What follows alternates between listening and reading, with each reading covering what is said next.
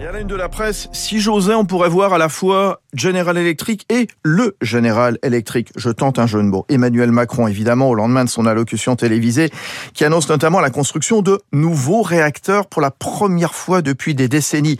C'est à la une des échos. Covid, travail, nucléaire, le volontarisme lucide de Macron.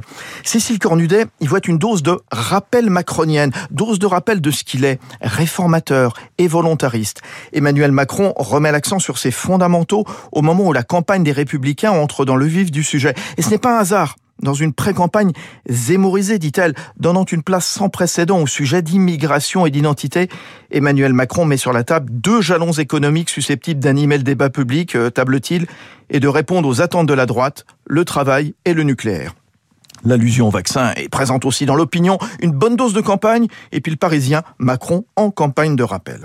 Alors, General Electric donc, la fin d'une légende américaine, titre les échos, la fin vertigineuse du roi des conglomérats.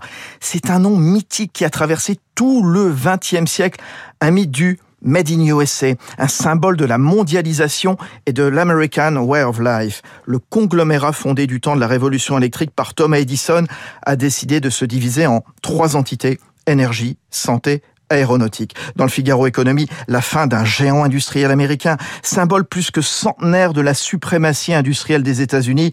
C'est aussi à la une du Wall Street Journal, la fin du GE que nous connaissions. La rupture tourne une page de l'histoire des affaires modernes. Le FT considère que cette scission marque la dernière étape du dénouement du conglomérat tentaculaire créé par Jack Welch.